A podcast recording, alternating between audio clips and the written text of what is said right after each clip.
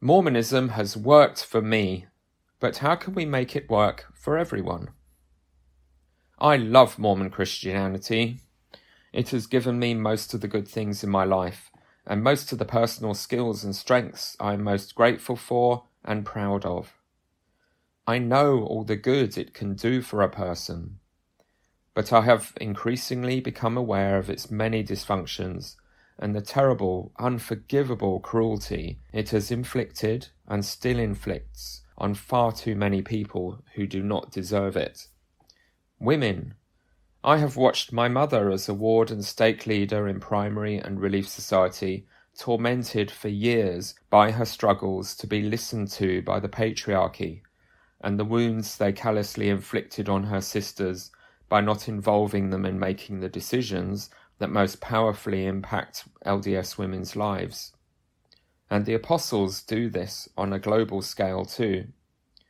Despite their hypocritical rhetoric to us minions to listen to our wives and never make family decisions without consulting them as equals, and to listen to women in ward and stake councils when planning a course of action, the first presidencies did not consult or breathe a word to the international leaders of the Relief Society, Young Women, or Primary about the existence or wording of their 1995 Proclamation on the Family or the November 2015 Policy of Exclusion, which have had massive significance and impact on women and particularly mothers, often in very hurtful ways, before presenting them to everyone as a finished product approved by God black people, coloured people of all races that are not white and delightsome, LGBTQ people, people who I love who have not just been let down by our Mormon scriptures, rhetoric, doctrine, policies, and practices,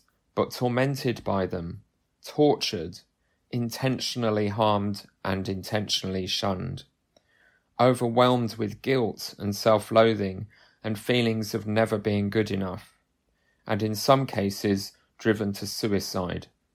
And it is getting worse under the current leadership, much worse than it has been at any point since we began to stop being so institutionally racist in 1978. Frankly, I'm amazed now that anyone stays when I listen to what our current self appointed prophets, seers and revelators teach in far too many of their sermons. Who are the real prophets? Why do I describe them as self appointed? President Nelson's first presidency chose and ordained themselves in secret and started doing their jobs three months before the global membership outside the Quorum of Apostles were allowed to vote to sustain or oppose them being ordained to lead our entire church in a general conference. They didn't even tell anyone they had done it and that they had ordained a new prophet till the press conference three days after the secret transfer of power. This completely violates the most basic principles of the laws of common consent in our scriptures, which say that no leader is authorized to serve without the sustaining vote of the people they preside over first. Doctrine and Covenants 20, verse 65 says, No person is to be ordained to any office in this church where there is a regularly organized branch of the same without the vote of that church. So technically, we haven't had a legitimate first presidency for decades. In 1830, Joseph Smith insisted that the members of the church all vote to sustain having him and his councillors be the leading elders before they were ordained to that role, and I'm trying to find out when exactly the first presidencies stopped doing that and started appointing themselves without the common consent of the membership. If they aren't even legitimate first presidencies and are in open rebellion against the commandments to the modern church in our scriptures, is it any wonder they have failed to have any significant revelations worth canonizing and adding to our scriptures in that time? That weren't just clearing up their own mess of polygamy and racism, and have failed to prophesy of anything at all that we couldn't guess for ourselves? Why is President Nelson constantly lecturing us and making such a massive deal about keeping the commandments about the name of the church mentioned once in the Doctrine and Covenants, while totally ignoring the common consent laws it describes repeatedly. Why should God give them any more scriptures if they are so obviously ignoring the ones He already gave them about their own callings? I recall being taught several times by general authorities over the years that the saints would not be given any more of the further scripture we have been promised until we actually studied and applied in our lives the scriptures God has already given us. It turns out it was them, not us, who were the problem sabotaging that all along. We've been studying the heck out of our scriptures all our lives. They still aren't following the basic rules for how to lead the church and be entitled to revelations and prophecies. And how did we not notice that they ordained themselves before any voting? That would never happen for any other calling, like ordination as a bishop or stake president, or even a primary teacher. So why is it not being done for the most powerful calling of all? And what's with this system they have implemented with no scriptural support for it at all, making the next president the longest serving apostle who hasn't died yet. The apostles pretend revelation is involved in determining or confirming who God wants the next president of the church to be. But this entire system represents chickening out of seeking an actual revelation about it. They have so little confidence in their actual revelatory abilities that they are too scared to take the risk of putting it to the test and all praying individually about who it should be and getting the same answer, like the apostles in the New Testament church did when they prayed together about who to ordain as an apostle to replace Judas Iscariot. Much easier to claim that God calls his prophets now by murdering the other candidates and engineering a literal fait accompli it's like how they chose the sultans in the 17th century Ottoman Empire, when the prince of the harem who managed to murder all his polygamous brothers first became the next sultan. Once you allow yourself to look objectively at their oft repeated claims to unique apostolic and prophetic power and gifts and authority, you realize how much airtime we devote to those claims with so very little actual evidence or performance to back it up. When I was a kid, we often heard stories about how the apostles and prophets healed the sick and even raised the dead in at least one claimed case no one talks about anymore. As it became clear that most of those stories were rather elaborated or just lies, and the current apostles don't seem to have had much luck performing miracles, they now give endless talks about people they are asked to bless and heal who end up getting worse and dying and having the faith not to be healed in a talk by David Bednar, which is a spectacular climb down from the New Testament, which states very clearly that the ability to miraculously heal the sick is one of the key indicators of a true apostle of Christ. This was brilliantly explored by Radio Free Mormon in his podcast number 46 titled General Conference Death March. So here we are with 15 apostles insistent that they are the only prophets authorized to give revelations and scripture to the entire world, who don't have revelations or create scripture anymore, who cannot perform miracles like healing the sick, and don't even trust themselves to have the same answer if they really sought a revelation about who God wants the next president of the church to be, who has the best prophetic spiritual gifts. This is a textbook Pharisee win. Replace every component of real, spiritual, revelatory, and miraculous healing Christianity with a bureaucratic system that runs itself, guarantees status and comfort and power for its top executives and their families, and gradually brainwash the membership to adjust and then actually reverse their expectations so that the religion no longer requires them to actually practice what they preach or prove that God is really working through them. And to top it all off, they administer to each other the super secret second anointing in the temple that makes their calling and election sure, or in layman's terms, tells them that they have already proven they are faithful enough to be guaranteed exaltation in the celestial kingdom, So, whatever sins they commit now, lying to everyone, committing adultery, whatever, they will still become celestial gods in the next life, as long as they don't commit the unforgivable sin and blaspheme against the Holy Ghost. So they can lie and cheat to us as much as they like, and it doesn't matter. I spent two years as a full time missionary in the Deep South Bible Belt, and several more in my University Christian Union, arguing with born again Christians that their belief that they had been saved and guaranteed a place in heaven, regardless of any choices they make or wicked things they do in the rest of their lives, were wrong. And all that time, the general authorities of my church and the select few of other loyal members they decided to reward were giving themselves exactly the same get out of jail free card, disconnecting their salvation from their own choices and behavior, while teaching the rest of us to constantly repent and worry ourselves silly about enduring to the end of our lives in near perfect righteousness.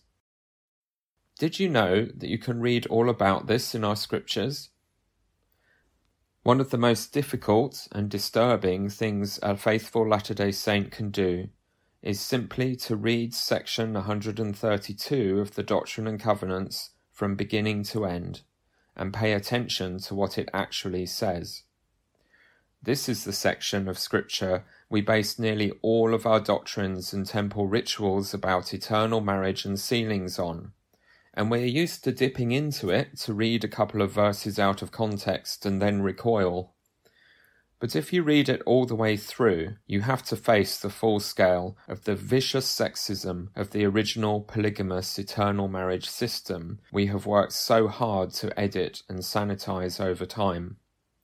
You discover how it treats women brutally as property with no rights, who will be damned if they say no to a priesthood holder's proposal of polygamous marriage.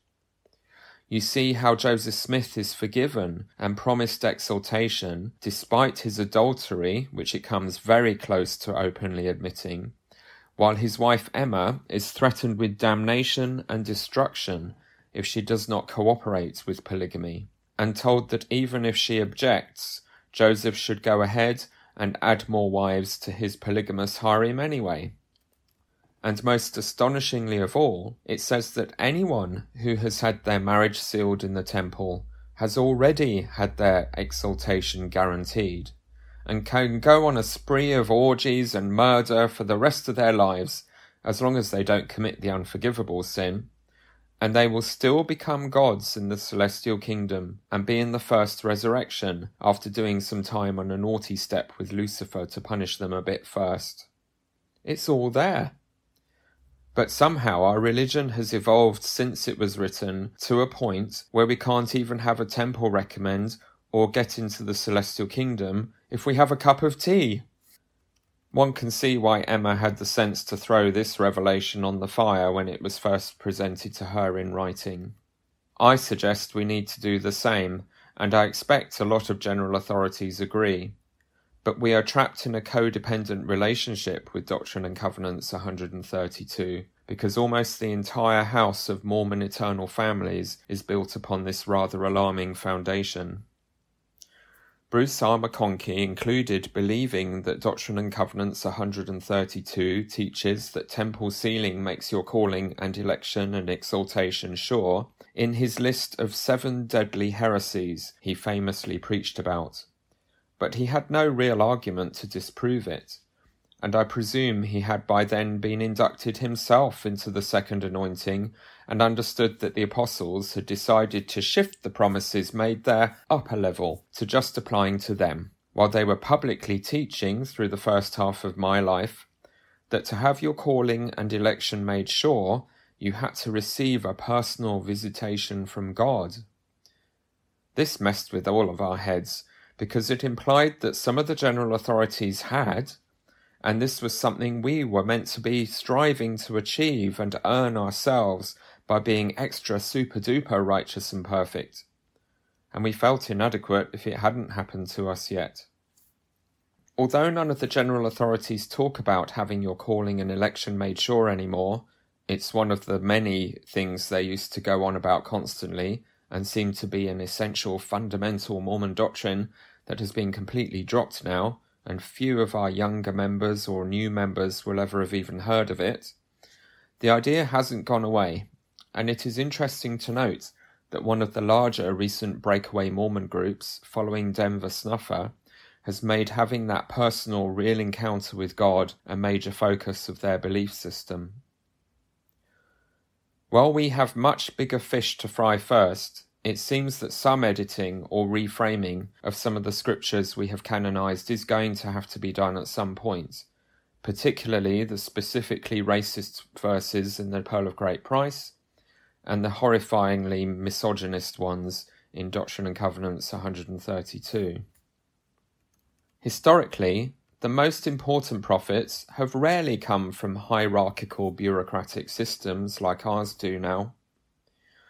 God usually calls outsiders and people on the fringes to testify and hold the powerful elites accountable and call them out for their corruptions. Even those born into privilege or inherited entitlements had to be humbled or taken out of society for a while to be able to return to it and have the passion and perspective required to challenge entire communities to change their ways. Moses and Jesus grew up in royal families, but became refugees in exile.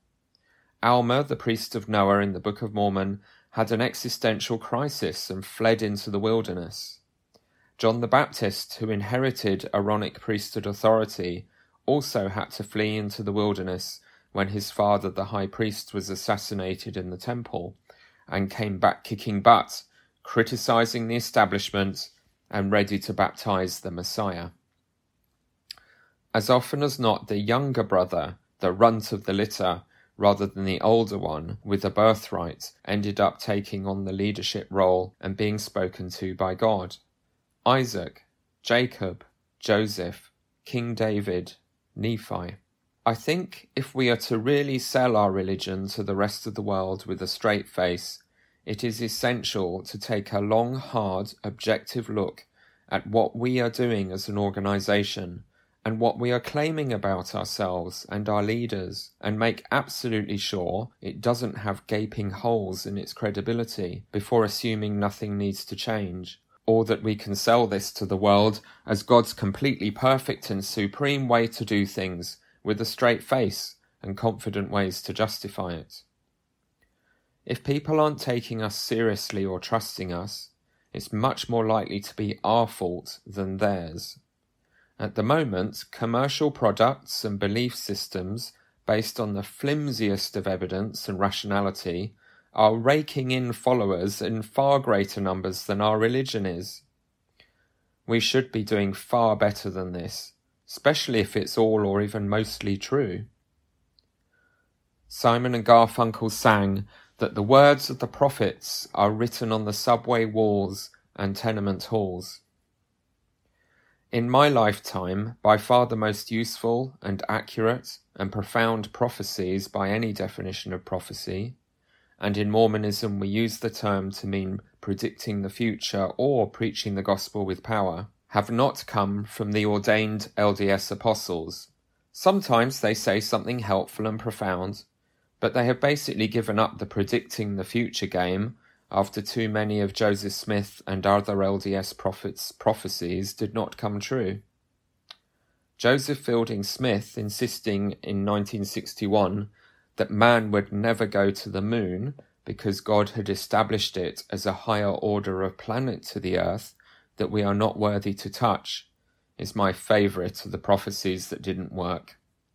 Eight years later, Neil Armstrong walked on the moon and proved adulterous junkie President John F. Kennedy a more successful prophet of the future than he was.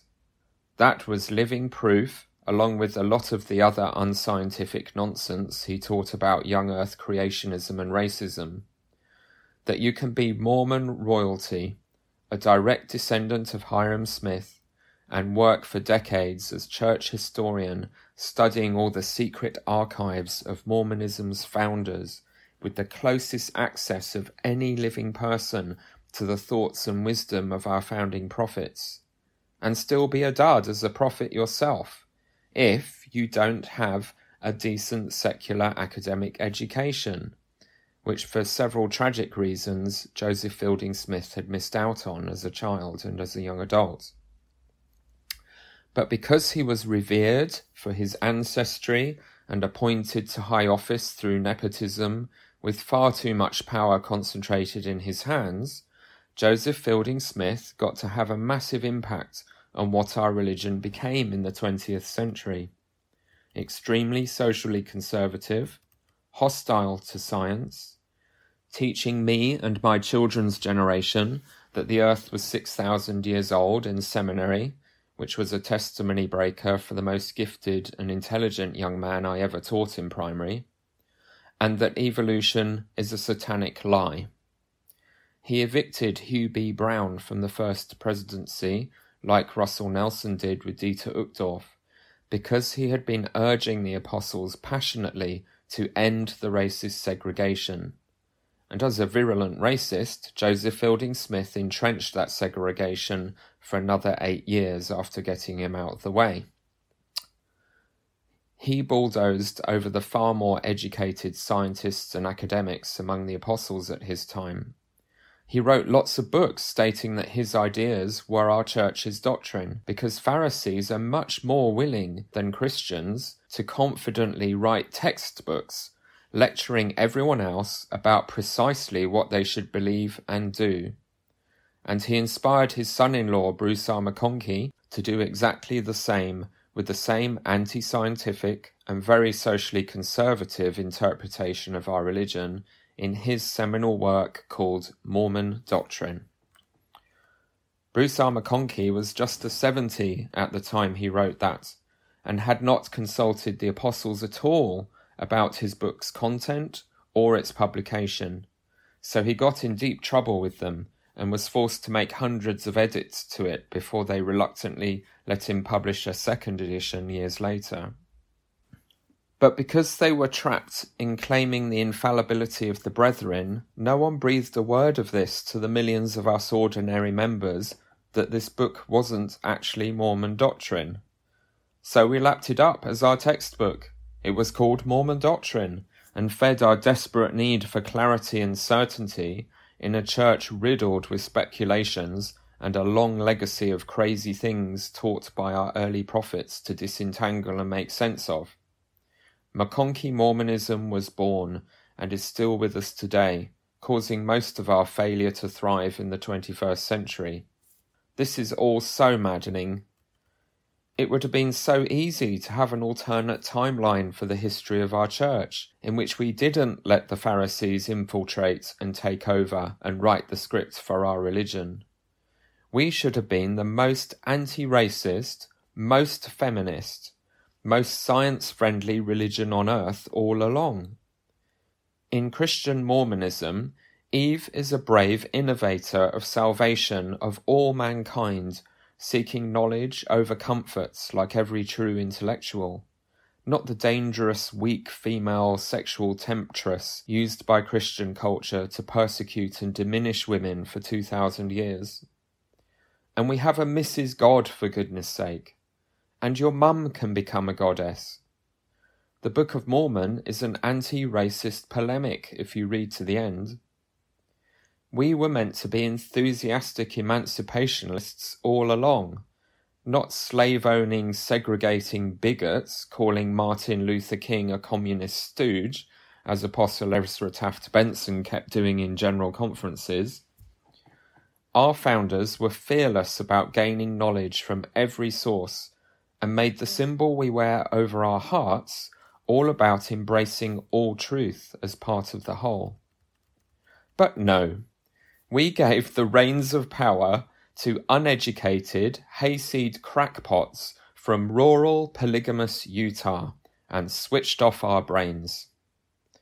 Instead of tolerating Russell Nelson trying to rewrite our timeline in his own image, from the point we ignored his April 1990 talk about the name of the church, and he started his epic 30 year sulk and plotting his revenge on us all for presenting to the world as happy, engaging Mormons, comfortable, being diverse and part of modern life. let's work on a course correction that gets us back to that timeline, which is still possible if we ditch the Pharisees or persuade them to repent and address this history the people my age lived through. White, male, cisgender, heteronormative privilege. Despite these dysfunctions and self inflicted wounds in our religion, and the real car crash going on at the top of the pontifical patriarchy, the less contaminated pure Christianity of most of the few remaining active Mormons, at their best, is still a portal through which I see and experience the pure love of God that has blessed and supported me all my life of privilege as a white, mostly heteronormative male, while others were having a much more difficult time. I have been served and loved, mostly unconditionally, by the members of my close knit church community since I was a baby. I love them deeply. They are my friends and my family. They have really stepped up to be there for me in my times of need, and I hope to do the same for them, although I often fail. Loving Mormonism comes particularly easy for me. My religion is entirely configured to make people like me feel awesome and important. I never have to think twice that my race is favoured by God when I read the racist parts of our scriptures and the appalling history of what our prophets have taught about and how they treated people of colour and continue to. As a male, I get to have all the privileges and all the power. I can be ordained to the priesthood. My mother and my sisters and my wife can't. I can perform sacred ordinances. LDS women cannot, except for some anointings in the temple to other women, or to their husbands if they get lucky and inducted into the super duper secret second endowment or second anointing and can anoint and bless their husband once. I wonder how that works in a polygamous marriage. Did Wendy Nelson get inducted into the second anointing as Russell's new wife? Or is it all about the man and only happens once for him with whichever wife he has handy at the time to bless him? I must ask him. I can be a leader and be the man in the room when all the important decisions are made about the callings my congregation members will have, when their membership or temple recommends are authorized, or when their membership is judged and terminated in excommunication. LDS women cannot. Despite pretending to abandon polygamy, the Church still carries on with it through temple sealings, and as a male, I can still add as many women as I like to my polygamous harem of wives in this life or the next, as long as the last one died or has divorced me. I've got two already. LDS women cannot, and they are particularly haunted and tormented by the fear that they will be forced into polygamy and have to share their husband with other wives in this life or the next. And if the spouse they are sealed to dies, they suddenly find themselves in the very difficult position of not being desirable for remarriage to other temple worthy men, because they cannot be sealed to them, and as often as not end up in very complicated relationships with men who are not even members of the church because they don't want to cancel the sealing to their first husband, and marrying another Mormon man becomes a minefield. Women, particularly if they are mothers, do most of the heavy lifting to keep our wards going and to corral their kids and get them to and through church on a Sunday. There are some really interesting conversations going on among members at the moment as we trickle back to our chapels after a long break from the usual routines during COVID lockdown about how many women are actually going to return. Because for many, their usual experience of church on a Sunday is an exhausting net loss spiritually compared to the men, and a lot of them have had a taste of a much less stressful freedom and an actual day of rest that they are very reluctant to give up again. Conversely, for Mormon men, some time alone with other men to talk about something deeper than work or sports is incredibly valuable to them because in most of our societies, the only other option for us to socialize or have meaningful conversations with other men is while drinking booze at a pub, which isn't an option for teetotal Mormons, really. Women usually have lots of other socially acceptable opportunities to network and converse with each other. We need to make church a much more enjoyable and elevating experience for women in particular. Ponderize, emeritize, and decolonize. I love our best deep doctrines and feel several of them are essential to saving mainstream Christianity from its fundamental flaws. I feel we have profoundly important things to offer the religious world. I can't imagine myself being any other kind of Christian than a Mormon one. We have something worth fighting for, but these jewels we have been entrusted with are mostly being ignored and buried under a mountain of judgmental Pharisaical dreck by a geriatric leadership that has decided to fight and fear the modern world rather than embrace it and help it to flourish.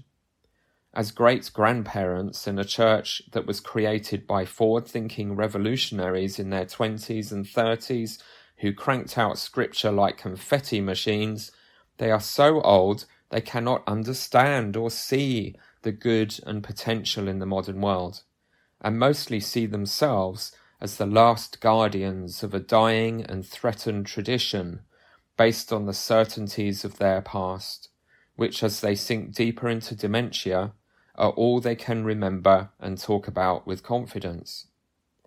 This is why our church has evolved from a game changing, visionary movement, unafraid to embrace new ideas and opportunities, to a creaking, authoritarian establishment terrified of change and looking to the past rather than the future, and constantly obsessed with the end of the world and Judgment Day always being just around the corner. It is for them, of course, because they all know they're going to meet their Maker in the next couple of years and are on borrowed time already. But they forget that the rest of us are not, and the second coming might not happen for another 2,000 years. Until we grant emeritus status to our older apostles and retire them, this dynamic is not going to change. They do this with the quorum of 70 now to avoid the entire quorum consisting of incapacitated ancient men in their 80s and 90s unable to function, but have not yet recognized the same problem in the quorum of apostles. They are exhausted and should be resting, not carrying the weight of running a global religion on their shoulders. It's totally unfair to put them on a pedestal and expect them to perform like gods without the Zimmer frame of common consent to help them not to make really dumb mistakes. And they don't help themselves by revelling in it and insisting we treat them as infallible role models. While we give the fifteen apostles absolute power to determine what our beliefs and priorities are, and assume that what they come up with is all directly from the mind and will of God, we are completely at the mercy of their personal hobby horses. The current First Presidency have demonstrated repeatedly that they don't care how many members they have to sacrifice or shun in their fanatical obsessions with homophobia and not saying Mormon, including babies and children in their November 2015 policy of exclusion. And they have added to the Pharisaical burdens we all carry instead of removing them as Dieter Uchtdorf pleaded with them to. So, of course, the vast majority of Latter day Saints ran out of emotional energy to keep trying with this depressing nonsense that keeps telling them that they and their families will never be good enough, and they left. We could and should be so much better at Christianity than this. It isn't enough that most church members are adorable and exemplary in their kindness and service when so many of the things they are being taught to also believe and teach and regurgitate from general conference talks are the actual opposite of everything Jesus was and is about. It seeps into everything and contaminates it. Other religions and Christian denominations, we insist, are terribly handicapped by not having the priesthood, scriptures, spiritual gifts, and prophetic leadership we claim to have been uniquely blessed with, have done far better than this with far fewer doctrinal and practical resources. It's time to do some maths and have that reality check. Especially now our membership is falling rather than growing, growth that the LDS leaders used to gloat about constantly as a sure sign that God is with us and we are right. Now they have stopped even mentioning membership and growth statistics in General Conference, and instead of wondering what has gone wrong, they have just moved the goalposts and switched to teaching that the church was always meant to be a microscopically small percentage of the billions of people on earth. And even that is not enough. They seem to be hell bent on purging the membership even further until the only people left are self righteous, temple married, heterosexual families with all their children and grandchildren perfectly following the covenant path with exact obedience and doing exactly the same as well. Nearly everything they teach now about the ideal life acceptable to God that we must imitate is a rerun of the gender roles and rites of passage that they went through in the very specific economical and social context of 1950s middle class Utah when they were young parents. 1940s Utah in President Nelson's case, he married his first wife in 1945. It was a painfully slow process, but we made a lot of progress away from those assumptions about family life, race, gender roles, and sexuality in the 1980s and 1990s. But they are all back with a vengeance now, with the current First Presidency. Motherhood at home being the only way for women to be truly happy is back. Gay and transgender people not being born that way is back. It's their own sinful choice, and they aren't trying hard enough to change, according to Dallin Oaks. His main advice for years in his talks and face to face broadcasts with the young adults has been drumroll please Stop calling yourself gay, then it will go away. As Elder Bednar famously taught, there are no gay Mormons. It's just a label. At least they've stopped the electric shocks to your genitals while looking at gay porn conversion therapy that Brigham Young University ran for the decade that Dallin Oaks was BYU Provo president and blackmailed the gay students they discovered to go through if they didn't want to be kicked out of the university and lose all their academic credits. In some ways, it's hard to know which is the more damaging response to LGBTQ people when you think about it. God being a racist is back, thanks to Dallin Oaks, our next prophet president. Unconditional, complete obedience to every single thing the prophets and apostles say and throwing away the contraception and having kids as a young student, even though your husband is already working two jobs and you can't afford it, is back in the recent face to face for young adults with the Rasbands on the 13th of September 2020. In episode 3, I will explore how these ideas are being assertively fed into the minds of your children in the face to face and devotional broadcasts the apostles are targeting at young Latter day Saints. You may have thought that they had moved on from these archaic oversimplifications and realized these messages that didn't work for previous generations and caused them so much harm have been abandoned. But they haven't at all. If anything, it has got far worse. Check out what they're really teaching the kids. The Pharisees only have one script.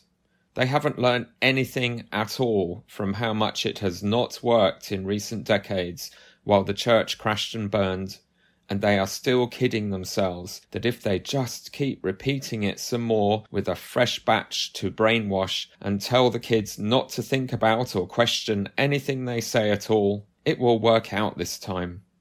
But what they are really doing is setting up yet another generation for disillusionment, divorce, and disempowered women.